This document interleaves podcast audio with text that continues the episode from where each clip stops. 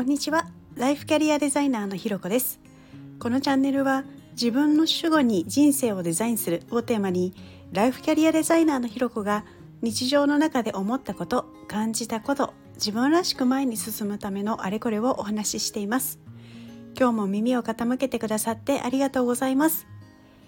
今日はですね転職就職の応募書類作成に大事な視点というテーマでお話ししたいと思っています。まあこの時期はですねやっぱり応募書類の添削とか、まあ、面接対策といったご相談のセッションのするお申し込みも多くてですね、まあ、中でもやっぱり自己 PR に関するお話とかあとどういうふうに書いたらいいのかみたいなお話も多いのでなんかその時に大事な視点とか考え方みたいなものをここではお伝えできたらいいかななんていうふうに思っています。でそもそもなんですけれど皆さん応募書類ってどんなものだと思われていますか？まあ、選考材料とか、まあ、書かなきゃいけないもの、まあ、出せって言われているから、まあ、いろんな答え、まあ、いろんな考え方があると思うんですけれど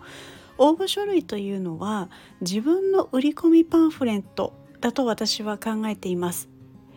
自分はどういう人でどんなことをやってきてどんなことができる人、まあ、中でもこんなのが得意ですみたいなことを伝えるようなものなんですよね。でパンフレットってこうサービスとか商品のことを全く知らない人にでも分かりやすく伝える工夫がいっぱいされている、まあ、そういうツールだったりしますよね。で転職就職活動の応募書類も自分を全く知らない人に自分を分かりやすく知ってもらうツールになるんです。この相手に分かりやすく伝えるツールだという視点がものすごく大事でこの視点があると自然と書き方に変化が起きてきます。よくあるのがこう自分を PR しようと思ってこう、まあ、自分を知ってもらうことにフォーカスしすぎてしまってこう先方の方が何を知りたいかそっちのけで採用側としてはそのいただいた応募書類を読んでいてえでどうしたいんだろうとかでえこの人は何ができるんだ？みたいなハテナマークが頭にこう浮かぶことが結構多いんですね。でそこに相手に分かりやすく伝えるっていう視点が入ると、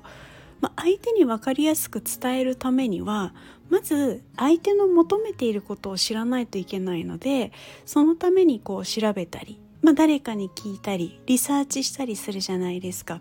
まあ、よくあの企業分析っていう風な言われ方をすると思うんですけどでそれをもとにこう自分を知らない人に知ってもらう自分を売り込むための文章や内容を考えるので読んでる側も興味が湧いて面接につながりやすくなります。でこれってすごくあの恋愛と似ているところがあると思っていて例えばですねいきなりあの一目惚れなんです。大好きなんです。好き好き好きみたいなことを言い続けてもこう相手に好かれるどころか、まあ、離れちゃいますよね。下手したら嫌われちゃうなんてこともあると思います。でもそうならないために好きな人が、まあ、何が好きで、まあ、どんなことにも興味を持っている人なのかっていうのを少しずつお話をしたりとか、まあ、何かしらでこう知るように努力をしてで相手を知っていく。で自分ができること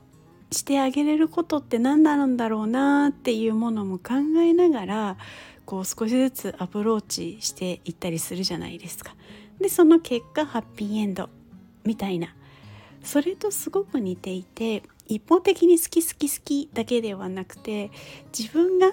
その人にできることしてあげれることは何なのかなっていうのもこう相手に分かりやすく伝えるという視点の中に入ってくるんですよね。なので相手に自分を知ってもらうだけではなく分かりやすく伝えるという視点で今ある書類を見直してみたり是非作ってみていただけたらなと思います。というところで今日はですね転職就職の応募書類作成に大事な視点ということをテーマにお話ししました少しでも何かお役に立てていたら嬉しいです